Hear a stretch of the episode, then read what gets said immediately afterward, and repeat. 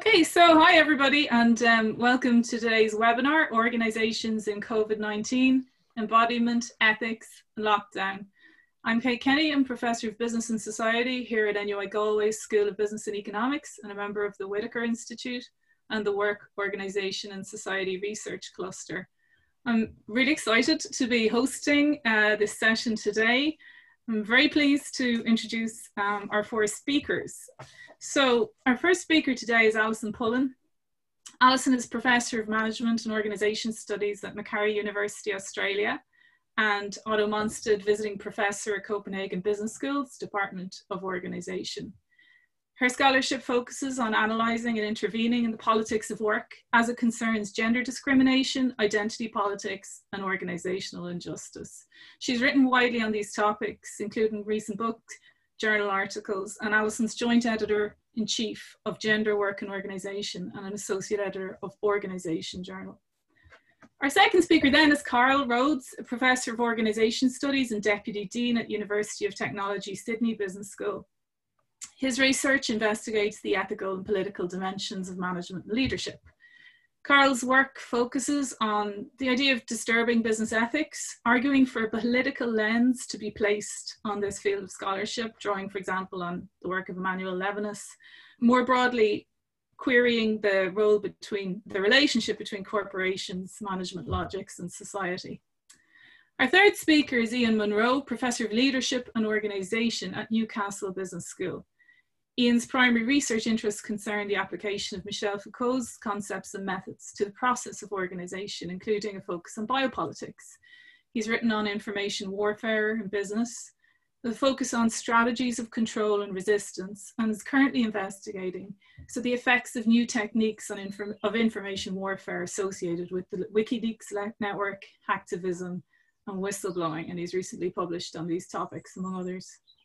Our final speaker then today is Professor Mariana Fotaki, Professor of Business Ethics at Warwick Business School. Mariana holds degrees in medicine, health economics, and a PhD in public policy from the LSE. Mariana is the present senior editor for organization studies, and her research interests are in the area of markets, consumerism, and leadership in public services, gender and ethics of diversity in organizations, and business ethics, the impact of business and society with a focus on institutional corruption. She has also written, written widely on these topics.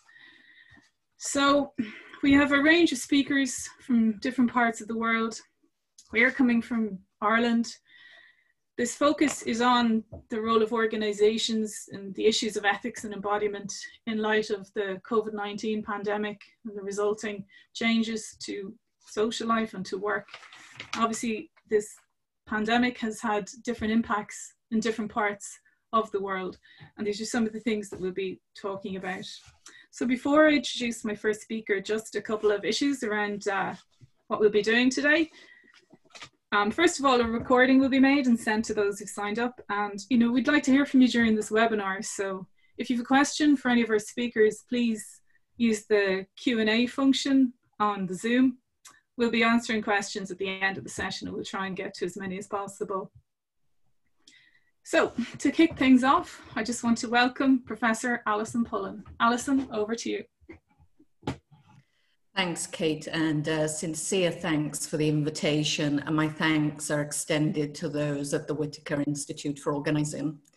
Today, I sit at home on Gadigal land, part of the Eora Nation, and recognise that I'm a foreigner on this land the land where I gave birth to my son almost 13 years ago.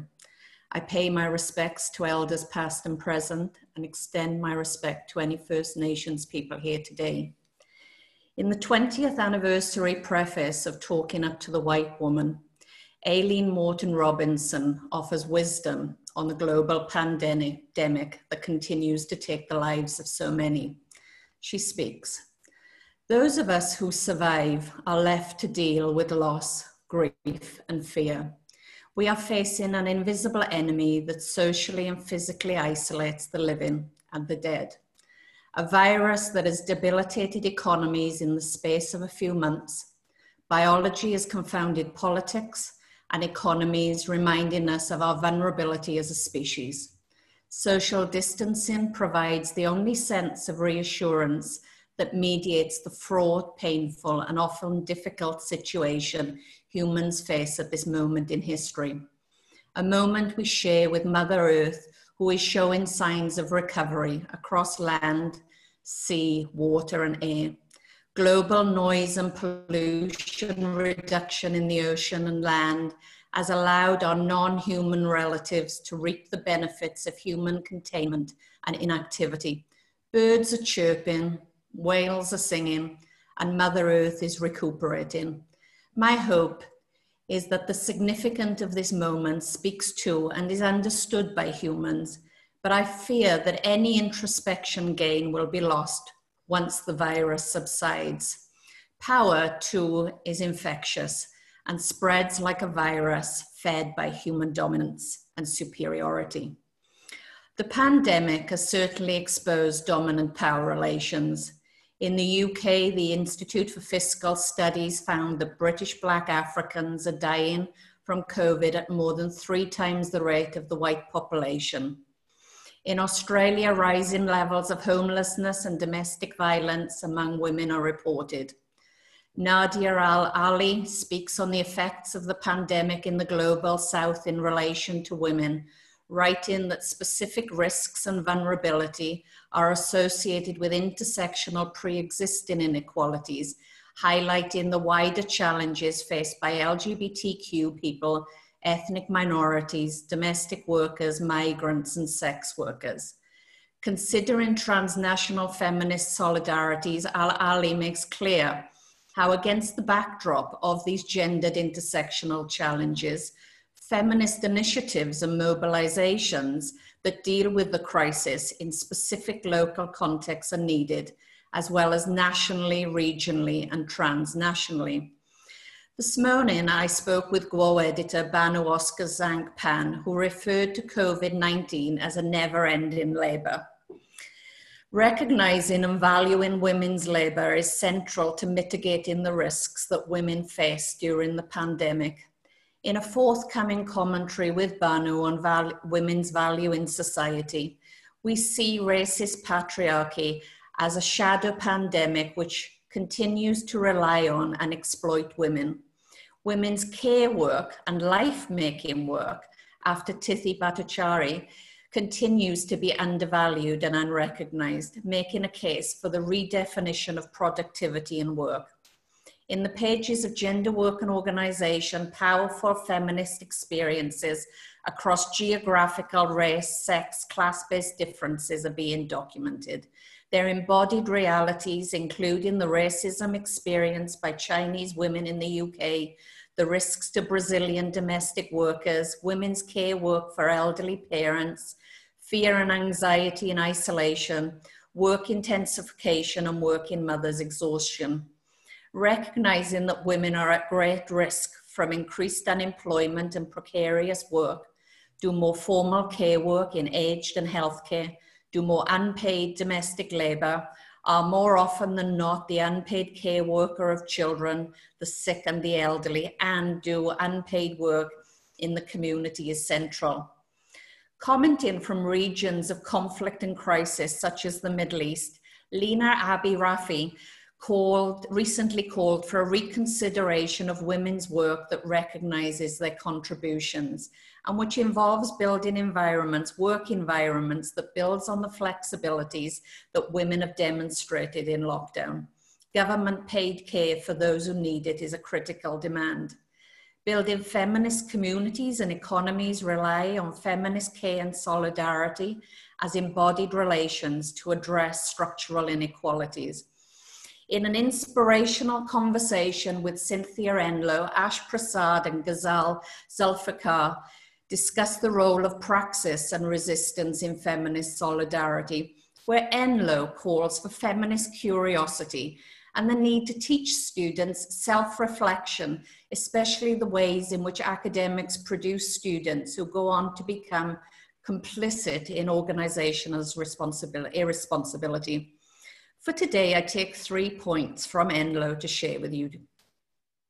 One, to be mindful of the dangers of patriarchal and militaristic ideas in managing the pandemic, which sees manliness as the solution to every challenge.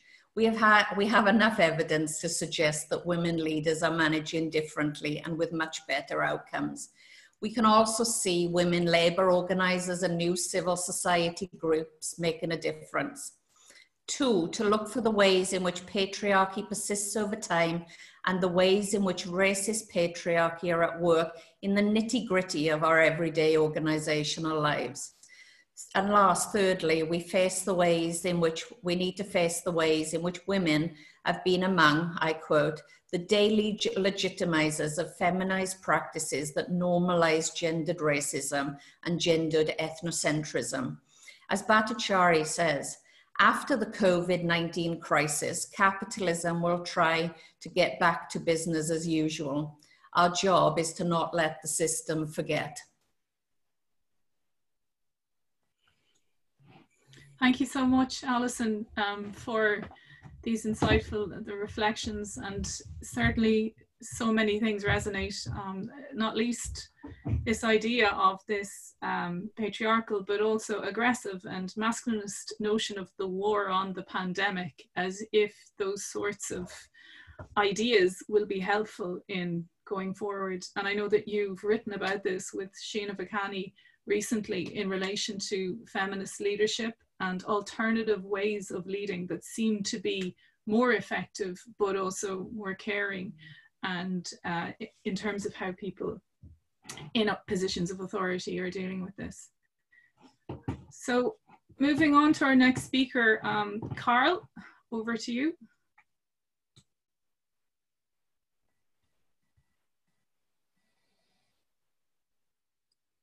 I made that very easy trick for new players of not unmuting, but uh, thank you very much, Kate. Um, uh, like Alison, I would like to acknowledge the Gadigal people of the Eora Nation, um, on whose land I both live and work, um, and also pay my respects to their ancestors and their elders, and acknowledge their ongoing status of, the, of as the first peoples of this land, which I which I'm sitting on now. Now, in, in, in response to Kate's provocation uh, with this webinar, I want to use this opportunity to talk a little bit uh, of the organizational ethics that I see in place uh, during this time of, of COVID. And if you think of just before COVID, um, in January of this year, and, and before that, just before that, there was actually a lot going on with organiza- organizational uh, ethics, you know, before the devastation of, of the virus. On the 21st of January in particular, um, the world's elite uh, jetted into the Swiss alpine village of Davos. These were politicians, public figures, business moguls, and various high minded um, celebrities. And the focus of, of the meeting uh, at Davos of the World Economic Forum was on uh, what they specifically referred to as stakeholders for a cohesive and sustainable world. Now, the meeting marked a high tide moment um, for what some people call woke capitalism. Uh, this is a term used to describe the condition where the owners of capital, be they individuals or corporations, have somehow transcended the, the selfishness of shareholder primacy they publicly support progressive and ostensibly traditionally left-wing political causes, um, anything from marriage equality to anti-racism to addressing climate change, as well as take private action on political roles traditionally reserved for the state.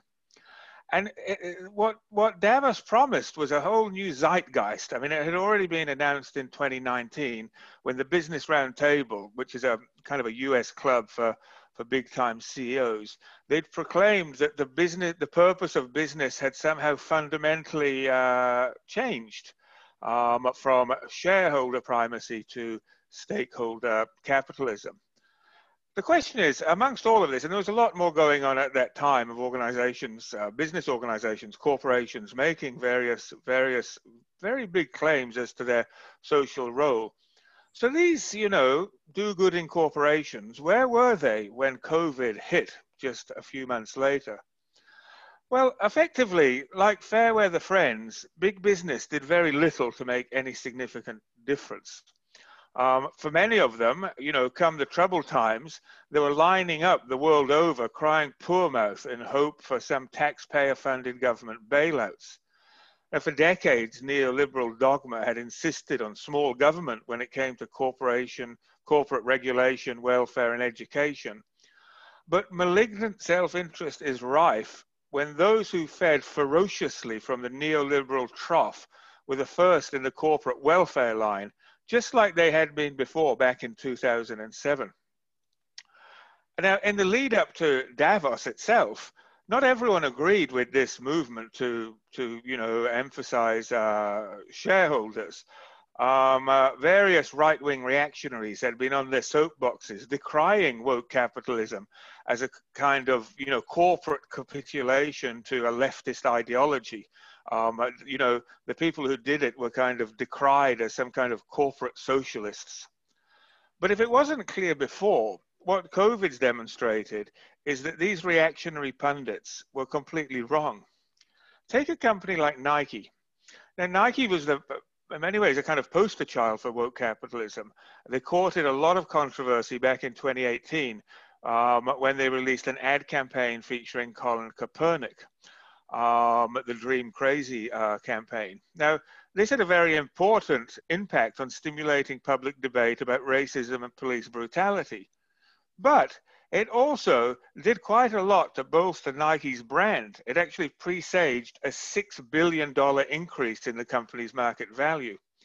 Now, by comparison, when COVID hit, Nike made a contribution of $15 million. Um, uh, really quite uh, pathetic uh, in, in comparison. If you look at some other examples, in the UK, Amazon donated 3.9 million. But bear in mind, over the previous 10 years, they'd avoided 100 billion in tax in that very same period. Um, uh, so really, it's a, a small, a small, uh, a small difference. Um, uh, uh, the Gates Foundation and Netflix pledged $100 million uh, each. To Mark Zuckerberg from Google, he threw in 25 million. But that's chump change when it comes to the vastness of corporate wealth. And it's infinitesimal if you compare it to what's going to be needed to address the health and economic effects of COVID. I mean, one early analysis estimated that the bill would be at least $5 trillion in the United States alone. But in the end, what's really happened is that COVID has been a boon for big corporates and billionaires. Oxfam re released a report recently where they refer to this as pandemic profiteering. Now, there are 634 people on the Forbes billionaire list. Since COVID, their wealth has increased by 685 billion US dollars. That's up around 25% to a total of a staggering $3.7 trillion. Now, if there's an ethics involved here, an ethics or, associated with this, you know, what we're calling here woke capitalism, it allows for gross inequality. And if that's so, it's an ethics that's very much a corporeal matter, at least in its effect. It's an ethics that preys on the bodies of other people while positioning itself in relation to disembodied righteousness. It emulsifies economic self-interest and moral self-aggrandizement. And while this might all seem like kind of doomsaying on my point, in a sense, COVID, as well as highlighting this, has also planted some seeds of change. In many countries, we saw the retreat of corporations and the market and the return of elected governments in setting the conditions for the future welfare of citizens, for better or for worse. The lesson that COVID offers is that we need to get back to building a future that restores a socially driven, driven democracy for the people. I mean, in the hour of COVID's darkness arises a need to restore hope in a shared prosperity. Does it not cast its face in the fickleness of fair weather corporate friends and the crumbs that drop from their tables? The danger, of course, is that corporations and plutocrats have incorporated a new wave of social awareness into the primary ethos of neoliberal self-interest. But it's this morality that an embodied ethics disrupts, disrupting the passive acceptance of an inevitability of disembodied rational self-interest as the essence of human action and desire. An ethics that emerges from an openness and generosity towards other people rather than the neoliberal ethic of self-interest. One where the self is called into question by other people rather than bolstered um, in its own sovereignty. I mean, this is a responsibility that, that calls us to seek and create alternative futures, not endlessly repeating a refrain of self-interest that reproduces social, gendered and racial hierarchies, while all the time paying lip service to the scam of meritocracy. I mean, organizational ethics, we've seen corporates at the big end of town scrambling for power and money as the world got sick. I mean, contra this, maybe COVID can prompt a renewed demand for the disruption that can be given by an embodied ethics. I mean, COVID has shown that the neoliberal experiment has failed to prepare the world for crisis, failed also even for non-crisis time, and, and that now is the time for a change. Thank you very much. Thanks so much, Carl. And uh, two essential reflections. I mean, a lot of our attendees um, today are, are, teaching business ethics uh, in the places that they work or teaching CSR. And if anything, this particular moment in history is, is throwing the truisms of 10, the last 10 years of corporate social responsibility. I mean, you nearly rename your module with a question mark at the end of that if it didn't have a question mark at the end of that uh, CSR phrase already um, for that reason. But also more to, to throw into question who is the individual at the heart of business ethics? Like you say, who is this subject? Who is this quasi-independent, uh, autonomous individual that we sort of business ethics theory kind of has us believe is, is um, at the heart of these things and, and, and this pandemic is, is, is, showing us that if anything we are by no means independent or somehow separated from each other. Hopefully we'll be able to take these up in our discussion. So our next speaker um, is professor ian munro. I'll pass over to you now ian. Thanks kate. Um, i have a short uh, PowerPoint presentation to share. Hello, everyone.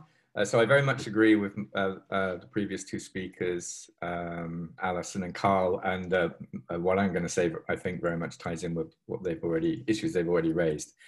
So uh, I'm going to, the agenda I've got is this idea of the, the this pandemic, the COVID pandemic, to some extent, presents a reevaluation of values to, that is uh, concerns the way in which we uh, look at, of course, capitalism, as uh, Carl mentioned, and also our bodies and issues related to care and solidarity. And I'm going to look at the viral ethics in terms of uh, viral bio biopolitics, the way populations are managed by governments, and uh, the viral commons, uh, the way in which we live together and care for each other.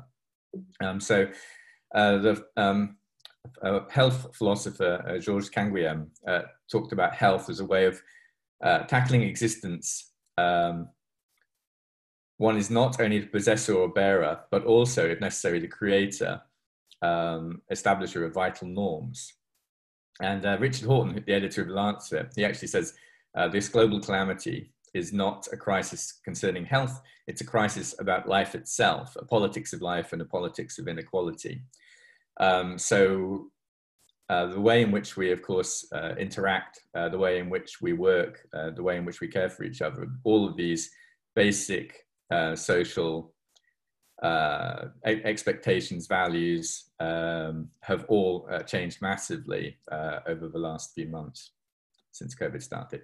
Um, so as Carl also mentioned, Richard Horton states that COVID has seen a rebirth of the state and particularly uh, through, I would say, uh, what I call digi um, digital biopolitical interaction or digital biopolitics, the role of the um, sort of uh, information technology uh, has um, uh, intensified massively, and these companies, Amazon, Facebook, uh, Zoom, that we're using right now, we they've seen their share prices skyrocket, where the rest of the econ- much of the rest of the economy has um, uh, suffered catastrophic losses both in employment and um, um, yeah um, custom but i've uh, categorized uh, different biopolitical strategies for managing the viral population based on uh, a reading of a number of books on COVID and uh, newspaper articles. One is, uh, Carl already mentioned, the neoliberal response. This is largely based on this idea of laissez-faire state intervention, uh, voluntary social distancing, the primacy of economic relations, uh, primacy of norms of wealth creation, uh, the role of behavioral uh, economics in um, advisory uh, bodies and so forth. Um, countries such as the UK, U US, and Sweden, to a large extent, have taken a, a, neoliberal response. And they often, at the beginning of the crisis, uh, businessmen were asked for their opinion about the effects of, of COVID and the implications of COVID and so on. And uh, there was a very uh, sort of classic uh, statement of this by a very a prominent, uh, the chairman of a prominent uh, pub chain in the UK, who claimed that COVID should have, have, no real effect on business, on his business, because the, the virus doesn't circulate in pubs. he said he stated on Sky News. And uh, he, this uh, type of, uh, a lot of the misinformation, uh, the, the, World Health Organization talked about a, an infodemic as well as a, a um, pandemic. Uh, and that infodemic wasn't just circulated by hostile states, it was largely circulated by members of, uh, of the business community and, of course, a number of very odd um, political uh, leaders as well that we, we, we've seen uh, making all sorts of strange recommendations for dealing with COVID, but um, it's a classic laissez-faire response. Now, having said that, the, the laissez-faire didn't stretch as far as to think, well, I'm going to let my business go. As, as Carl mentioned, they wanted socialization of, they, they wanted it's socialism for the, the rich and um, privatize, you know, the risks are, are, all individualized. The poor get to suffer and the rich get bailouts. That's what that was. But it's a classic neoliberal response another response is the militaristic response. Um, most countries suspended some laws, uh, some rights, uh, freedom of association, and so on. Um, also, uh, um, uh, uh, the right to communicate, uh, freedom of expression, and so these these rights have been very heavily policed. the police and military have been granted new powers, and um, some of some of this, of course, it, a lot of this will be for medical reasons and so on, but um, it's still a militaristic response. And uh, one of the uh, reasons for uh, the effective, the relative effectiveness of the Chinese response once they discovered what was going on, although they did um, uh, attempt to uh, silence early uh, whistleblowers and so on, but they employed military biological warfare units um, in the front line in uh, Wuhan and so on, which helped uh, manage uh, the COVID population, you know, the potentially viral population. And finally, the medical response. Uh, based, uh, this is based on um, scientific bodies. Uh, every government has its own scientific bodies. There, of course, is the World Health Organization, which oversees the, the sort of global uh, gives advice to governments on how to manage it. And you, you had, of course, different states um, you know, different medical bodies arguing with each other. Famously in Britain, there is the uh, the SAGE group, which uh, the, the, the, the expert body that um, advises the government, and there's the independent SAGE group. There's another expert body uh, which was set up by another group of scientists, a more diverse group, and so on, which actually offers uh, different advice from from the official SAGE group. Um, but uh, that there is some uh, overlap between these different strategies. Um, they may be used to more in more or less different levels uh, um, in different countries. Um, we've seen a sort of mix of them. Uh, but you have seen, yeah, as Horton says, uh, a rebirth of the state, uh, particularly with the, the um, uh, role of medicine, to some extent the role of the military, and, and particularly with the, yeah, the use of um, suspension of rights, uh, funding, increased funding of health, and so on, temporarily. Now, there's also viral apartheid. Uh, one of the issues that this, uh, that my two previous, uh, the two previous speakers have mentioned is this idea of viral apartheid. That, that there are some, uh, there are privileged workers who have been able to use uh, the make you know the benefits of information technology. Academics would be one, um, but the sort of knowledge workers generally, professional classes, uh, and the ones who uh, suffer the most, of course, are the ones at the front line of um, of caring, hospital workers, um, and so on. And you've seen uh, the vectorial classes, McKenzie Wark calls it, uh, um, you know, massive uh, increase in share prices for Amazon, Facebook, Zoom, and so forth. Amazon announcing 100,000 extra jobs. Uh, essential workers, healthcare workers, home care workers, it's bodily enclosed, so uh, bodily embodied, proximal, exposed, and contaminated work. It's gendered, it's racial. Um, Richard Horton uh, talks about the, the fact that uh, black and Asian women in the UK were four times more likely to die from COVID 19 compared with their white counterparts. That state, uh, statistic does come from the Institute of Fiscal Studies, as Alison mentioned. Uh, the mortality rate of those in, in England from the most deprived areas is more than double the rate of those in the least deprived areas.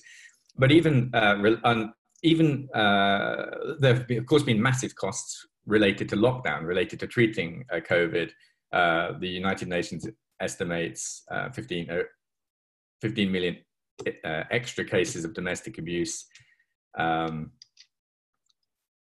and of course, un unemployment, um, suicide, depression, and, and all a huge number of social costs related to, to lockdown. So even treating COVID, of course, is, is massively problematic. The social costs are massively problematic. Uh, the, the, what happens with, well, you've got individualizing fear of the other, social distancing, self isolation, uh, contact tracing, and all these things, of course, are uh, further individualizing people. The use of IT uh, to work, increasing use of IT to work. Uh, everyday social interactions have been reduced with family member, members, colleagues, uh, friends, members of the community. Uh, collective care, care of the other uh, practices of uh, home care, healthcare, and so on, practices of effect, uh, effective solidarity with sick, uh, the exposed, and the vulnerable uh, have been problematized um, because, of course, the, those who are caring are also um, in the difficult position of being very at risk um, and likely to be uh, uh, likely to contract the disease themselves. Um, the biopolitics of care is, uh, Donna Haraway talks about the immune system is a map drawn uh, to guide the recognition and misrecognition of the self and the other in the dialectic of Western biopolitics. It's a misconception to see the self as uh, self-contained, uh, defensive and individualistic. And she discusses uh, the human frames us frames uh, bio, modern biopolitics in terms of companion species where we infect each other all the time and calls for sympoiesis uh, living and dying well together. And uh, this would be the re-evaluation of values that richard horton and others are calling for and uh, my uh, colleagues in the webinar today. The re-evaluation of values the demands that we uh, see ourselves as companion species. And um, yeah, uh, how do we live and die well together? So uh, conclusions, viral reevaluation of values. Uh, you have different strategies uh, of viral biopolitics population management. We live in a viral commons and that viral commons is, uh, is constituted by practices of care, solidarity, conviviality, and living and dying well together. Thank you. Thanks so much, Ian. Um, incredibly detailed and rich uh, analysis of, of where we are now from, from your reading. Thank you so much for this. Um, we'll be able to take up some of these points which cross over in some ways um, with what others have said. So our next speaker now is Professor Mariana Fotaki, and I'll pass over to you, Mariana.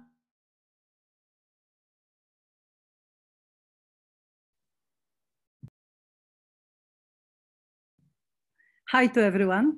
So many thanks to Kate and Whitaker Institute. I had the pleasure to hold the fellowship 10 years ago.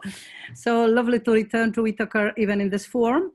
Um, so I, am just going to not, I'm try, I will try to avoid repeating what uh, my colleagues, friends, and collaborators have already said, and I will focus actually on the very embodied aspect of COVID. And um, uh, I have kind of thought that COVID is a great accelerator. It had brought to the fore issues we were aware of, but somehow succeeded both individually and collectively, societally and organizationally, succeeded to actually avoid uh, coming to terms with. And one of such things is that we are all really sharing that uh, precariousness as uh, human beings, basically, and COVID had brought that to the fore. And it brought to the fore some other things as well, which is that uh, is shared precariousness as part of human conditions. Put bluntly, we are all susceptible to disease, infirmness, and dying. But it also brought to the fore how this um, precarity is unequally distributed, socially produced, embedded, and reproduced. And here I take an inspiration not only from my medical background, which is always informing my thinking and it's the back of, of my mind, but also um, what has been um, a journey for me in, within academia and in my minute and small activist practice, the, the thinking from feminist um, theories and femi feminist practice, obviously. So what I was just trying to, uh, I'm using terminology that uh, Judith Butler made, um, made uh, actually kind of um, available to all of us. And um, I think that uh, starting from, and I will not repeat really what my colleague said, but starting from the fact that within our small uh, settings, within our bubble, as I call academia, we have noticed, for example, that we have a increase in submissions by our male colleagues and decrease in submissions over COVID by our female colleagues. What does it mean? Well, very simply, it means that actually many female colleagues are still uh, having the privilege of actually performing care in disproportionate in disproportionate actually amount. So that uh, that and that's one of the uh, of the aspects how that that COVID has translated into our own into our own settings. But more than that, uh, we can actually see how that um, uh, unequal distribution of precarity affects affects our planet on the space in terms of speci speciality, right? So for example, I was only reading very recently that India, India actually suffers the highest um, recession since it became an independent country, 26%. It's close to actually what the UK, the UK uh, experiences, but still it's much higher. And in India's terms, it means like almost 200 million people will be put back to extreme poverty through COVID. So that precarity is really not only um, unequally distributed within gender, race, and geography, but within our own societies, which is the most important things. What can we do as academics, and what do we do actually, um, you know, as society, in how we deal with that inequality that has been there before, but now it can be no longer, I would argue, ignored. So, for example, recently I also read that our politicians said that in the UK, as a matter of fact, actually statement of fact, that in the UK, in the poorer areas, COVID will become will turn to be, be an endemic condition. Not only we have a triple or quadruple mortality and and um, uh, in this um, in these areas, but actually somehow this becomes a normalized condition. Uh, further on from that is how do we deal with that unequal precarity. And that's the most interesting point where our role as academics is super important in my personal view. So how do we deal? Well, in the usual uh, style, by othering the victim, right? And uh, by not recognizing in that way, by um, in terms of geography, by distancing ourselves from these people so they become unrecognizable and unrelatable to ourselves. They, they have strange cultural habits and um, you know, uh, they are just basically not like us, to, to cut the very long story short, but it is within our societies that we see people who are not like us. So for example, a, a minister not so long ago in the UK, a minister not so long ago said, well, the higher mortality um, in, in black and, uh, black and um, ethnic communities in the UK is due to their unhealthy lifestyles you see these people are actually not living healthy lifestyles. They're fatter, they don't eat healthy food, and therefore, by implication, the higher mortality is their own responsibility. And that is a legacy of long responsibilization that has started in the UK in stigmatization and holding actually you know, uh, certain groups of population, ever increasing groups of population responsible for their own lifestyles and their own plight, which is actually socially reproduced. Because the first thing to go in austerity, what is the first thing to go? Well, disability benefits, for example, in these countries, right? And social credit is the first first thing that actually is is is um, is is actually a, a false victim to any austerity policies. So it's, um, uh, um, uh, uh, while as, whilst I agree with everything that my colleague said, I will just only say it's not about reevaluating our values, but it's actually bringing them to the fore, talking about issues of socially reproduced inequalities and injustices, which has, have always been there, but we somehow managed to ignore them in this bubble of, of actually uh, larger societal bubble of, of consumerism and, and market as a, neoliberal, which and marketized discourse, which is part of obviously a neoliberal hegemony and ideology, which is the only game in town now. So, so bringing that back to the fore, and I will conclude my, my actually short intervention by saying what is the role of academics in that, in that, in that, uh, in that actually in that situation. So I want to pay tribute here to the untimely deceased David Graeber, who not only is an inspiration for, for his incisive and innovative and, um, and um, inspirational work in terms of, uh, of He's, this is the first man who wrote a history of death. How could there be no history of death? That's an interesting thing from anthropological perspective. But more close to home, he spoke about bullshit jobs. That is jobs actually that not only do not contribute to, to, to, to society, but actually stand in the way of society's progress.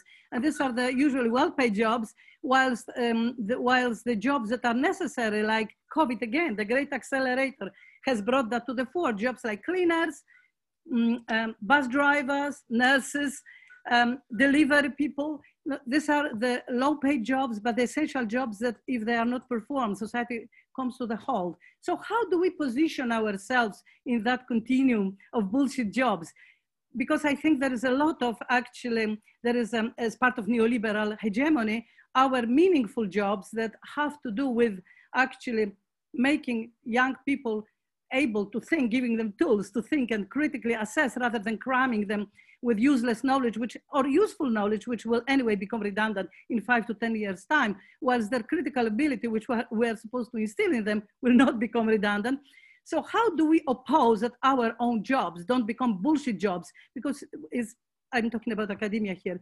I don't think it's enough just to describe, although it's super important to describe and highlight. I think, and I want to make a call here, that if we want our academic jobs not to become bullshit jobs, we need to be engaged in activist practice with people who do the real job out there and make our job real and meaningful. Thank you. Thank you so much, Mariana, and um, for these insightful comments, which translate to some of the things that people have spoken about. And maybe now we can we can draw out some of these um, issues um, Alison, if I may, you made a point that has stuck with me um, around the idea that the introspection gained during this particular period will be lost after. And I think it's one of these senses we get that we are in a particular time and place where certain things that each of the panel members have talked about as, as situations of, of gross inequality um, have come to the fore. But we will forget as things become segmented after. From the position of, from sort of feminist ethics and the idea of social reproduction, the idea of that we exist in no matter what flavor of social democracy or, or um, political economy we're talking about, we're in the idea that there's an entire body of work that remains unpaid and yet uh, supports the capitalist economy in which um, we are working, particularly in Western countries to what extent are demands or claims um, for these sorts of uh, inequalities to be rectified? Are you seeing anything like this that may allow us to continue on beyond this point in terms of the, the care work that people are doing, the unpaid labour that goes into sustaining the economy, often the unpaid labour hugely frequently of women that goes into sustaining the economy. Are you seeing anything coming out that may look like something sustainable? Well, thanks, Kate. I think there's um, there's decades of uh, learning and work that's been done um, from from the '60s onwards uh, by by feminists who we continue to draw on and who've given us the tools to work with. I think what's happened in uh, in the context in which I work, um, in a business school context, is that I think we've uh, we've taken for granted um, our relative uh, privileges, and we haven't been uh, or I haven't been uh, working with uh, with community groups and uh, civil organisations that allow us to intervene in practical terms. But I think rather than giving women more work to do, we need to see people making the structural changes that allow more women to get back to work after COVID, and that relies on uh, governments to provide uh, sufficient resources to, for free childcare and other forms of care, which in, um, in a privileged society like Australia, we're not seeing. We're actually seeing cuts uh, to women's uh, welfare and, uh, and packages that make it unsustainable for women to return to work. Now, if, if we want to recover after COVID, and I'm speaking very confidently talking about after COVID, I don't think it's going anywhere for, for some time, then governments need to be working with organizations and making them accountable for providing the resources that's embedded in the infrastructure of all organizations. Thank you very much for this. Um, I just wanted to ask a question of Ian, um, because Ian, your work uh, has of late looked very much at sort of the idea of resistance via information technology. So studying, for example, the Panama Papers, journalists using technology to communicate, studying WikiLeaks as repository. To what extent do people need bodies to resist? So, I mean, in terms of, do you see any sorts of resistance to the, the issues that you've spoken about that can be utilized or that can go down the medium of information technology? Or are you more inclined we have a long history of civil disobedience as involving the placing of the body in the public space whether non-violent or other forms of protest? Is the body needed for resistance do you think? Uh, absolutely. Uh, the whole issue of care and social reproduction that alison uh, uh everybody's raised actually uh, is fundamental to uh, solidarity and uh, forms of autonomy and alternative uh, creation of alternative forms of organizing and resistance. So I, I think the body uh, and yeah, it, it's uh, and um, this this issue of social reproduction is is fundamental, um, but also IT uh, because you've got yeah misinformation and uh, you've got the, this neoliberal hegemonic uh, sort of uh, system that uh, Carl mentioned as well, where, which is sort of teaching us teaching us how to live from where uh, to become consumers, to ignore uh, the ones who we don't see, we don't care for, we put away, um, and so on. that's that's all. Yeah, we need that need. I think there has to be absolutely embodied uh, resistance, but there, there, also has to be a reappropriation of the means of knowledge production and, and communication. Uh, and the university would certainly be very much part of that. And we that that all has to be how how to do it. Of course, is di- is difficult. In the case of COVID, we had some interesting examples in terms uh, a few interesting whistleblowers uh, who uh, not only in China, of course, where um, uh, a very vital source of information, but in the National Health Service, people talking out about the lack of PPE and all sorts of things uh, going on, um, which is all, all very important part of the, the role of IT, not just for uh, Zoom and current continuing work, but, but uh, finding out things that we desperately need to, to find out about in order to exercise autonomy and collective solidarity. So hopefully debates around education and how this might uh, change will, will address some of these. Um, just a, a final question for uh, Carl, um, following the idea of well, capitalism and um, these demands on corporates. And it's, it's kind of interesting in the context of the US, this particular country has, has, has often drawing on a, a, the more libertarian side of things, has broken up monopolies in the past, uh, where it's seen that they are getting in the way of the individual entrepreneur, the small business, who is so you know with AT&T in, in the oil industry and things like this. And yet now we have these monopolies that very much govern sort of how we buy how we consume uh, information and those sorts of things but the scale of wealth uh, on the part of their owner almost kind of is as never before, as you pointed out. And so, you know, are we in uncharted territory in terms of how political uh, systems might actually effectively deal with this through the traditional um, methods of law and regulation?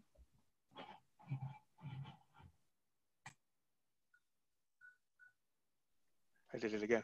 Uh, to some extent, um, I think we are. Um, I, I, mean, if there's a parallel, it would be a, a parallel between, you know, the uh, U.S. robber barons of, of the so-called Gilded Age of post-Civil War America. And so there's many similarities, I think, between extreme wealth um, uh, now and extreme wealth um, at, at that time. I think there is a difference, as, uh, as I was saying, that there's much more of a moralization of inequality today than perhaps there was uh, at that time. And even though that was also a golden age of philanthropy, as we're going through another another similar phase now with kind of massive um, foundations created by uh, uh, tech billionaires. Back then, they were supporting, you know, arts and humanities in museums and universities, but now it's about, you know, um, uh, much more, again, traditionally kind of left uh, kind of causes. So I think it, it's quite different. I mean, but how to kind of disrupt that is extraordinarily uh, difficult, especially because in liberal democracies, you know, government, many governments for decades have been uh, uh, hand in hand with these things. I mean, we've seen calls here in Australia recently, for example, a call to uh, rapidly increase uh, tax cuts so that we can spend our way out of the COVID problems. Now, the idea that the market is the resolution to everything, which again is a kind of neoliberal mantra, is just being resurrected.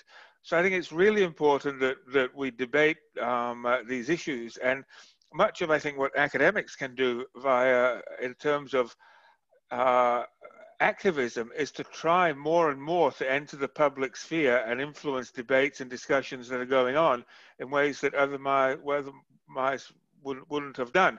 I mean, of course, we can also potentially organize, you know, protests and actions, but that's not the stuff we're good at. You know, we're trained in speaking and writing. So I think it's from that basis that we can try and influence debates. Thanks for that, Carl. Um, the work of many of, of everybody on the panel is very much geared towards this. The, um, what each of you seem to, to me to share is a, unusual dedication both to theory and philosophy, but also to academic activism through your um, writing and contributing in the media. Um, so we have some questions coming in through the Q&A and uh, we won't probably won't have time to answer all of them, but um, looking at, at one of the initial ones, um, and the, the question, the questioner notes that something springs to mind in terms of embodiment and organization and asks mental health, COVID-19 seems to have brought mental health issues into sharp focus with home working, family demands, loneliness, loss of freedom, personal loss seem to add to this. How do the panel see employing organizations in relation to this? In relation to this mental health epidemic, and Mariana, I was wondering, given that your background in health, but also your writing on the issue of mental health. And um, to what extent is this a pandemic of anxiety and to what extent do organizations play a role in exacerbating and or providing assistance with relations to this? Mm, okay, thank you, Kate. So uh, what I will say here, of course, as Ian correctly said, we have infodemic, right?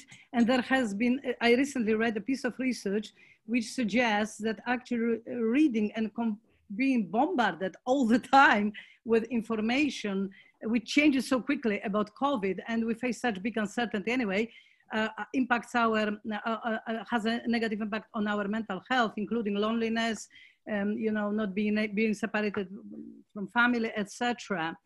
Uh, but I think I want to stress something more important here, which again has to do with um, which how our neoliberal states, especially in the UK where I'm located, denudes actually and hollows the capacities of the state. So then the state can be criticized, of course, of course, for being inefficient. So in, in case of mental health, we follow the Uberization of mental health really by it being outsourced actually to companies like Babylon, right? You know, to come, uh, we have testing, testing related to COVID, not to mental health, but to COVID, outsourced to hedge funds, right? Deloitte, etc. Uh, so I, I, I mean, as if nothing is happening. Indeed, it is actually well I, am not a marxist but i have i have been rethinking some of the marxist ideas but um, especially when fa capitalism faces that acute crisis at, as it does face it at the moment with people realizing that that shared precarity can be a source of strength and solidarity like in black lives matter right?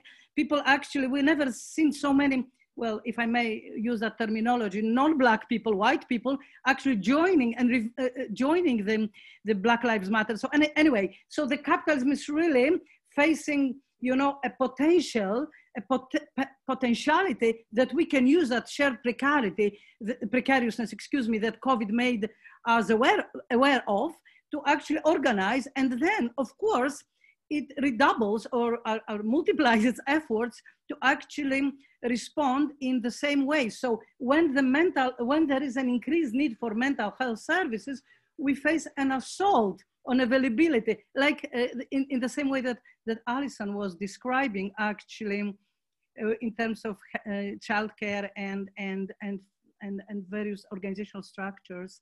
That so we really need to make that, make this um, actually, I would say, become aware of that and publicize that in non-academic channels necessarily. So people are really aware that that's what's going on. Sorry, I, am not sure that I uh, answered exactly what Laura was asking, but I thought that this is a super important point that needs to be made. Thank you. I mean, thank you very much. And, and I think on that, uh, uh, it relates to a second question that came up and that I think people have been speaking about in relation um, to, there was a question raised around the idea of the commons and the notion that this word, the commons, has been um, used more and more as a replacement for the word public to stand in for the social. And the questioner asks, how should we read this idea of the commons under conditions where public institutions have become, over three past decades, unbundled and rebraided into private property mm. and equity owners' interests? Mm.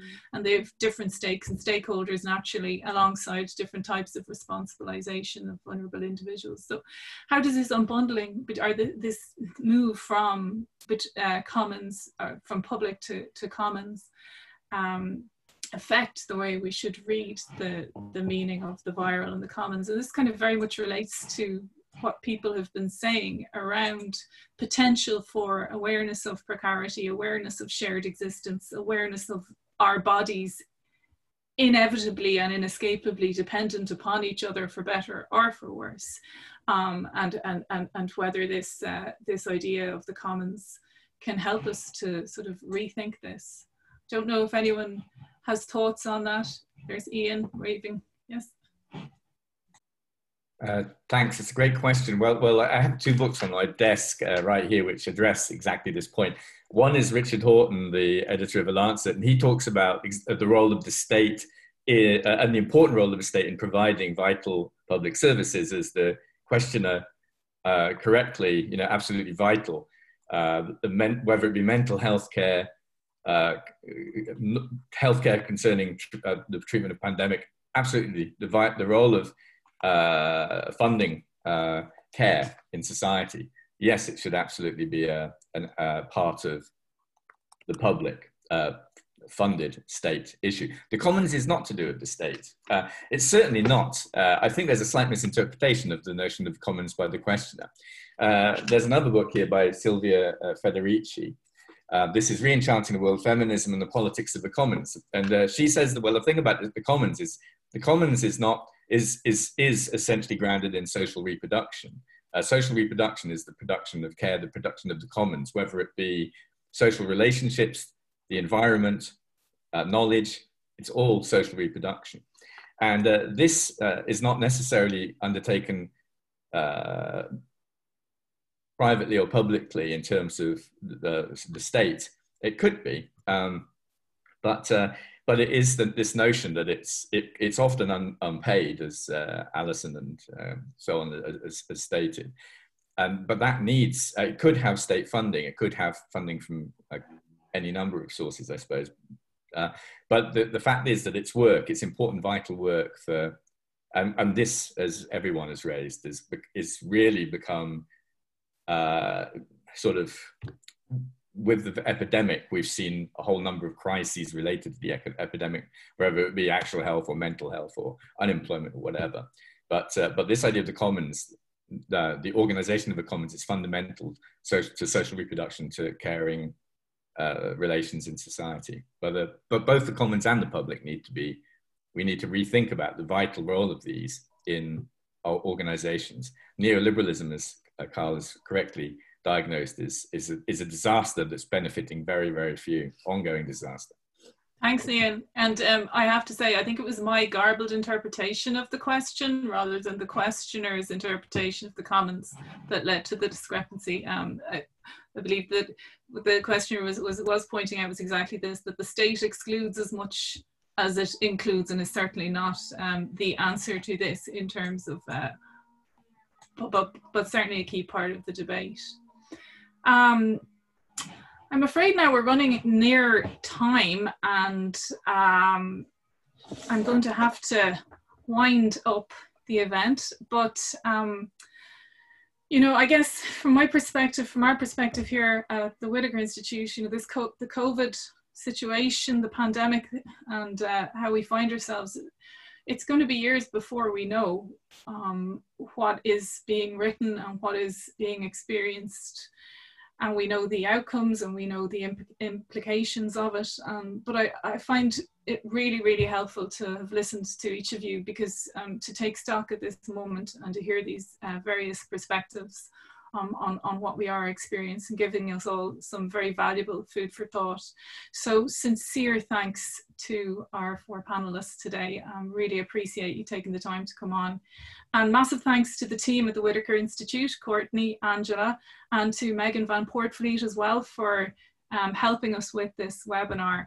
And huge thanks to our participants and our attendees and for the questions.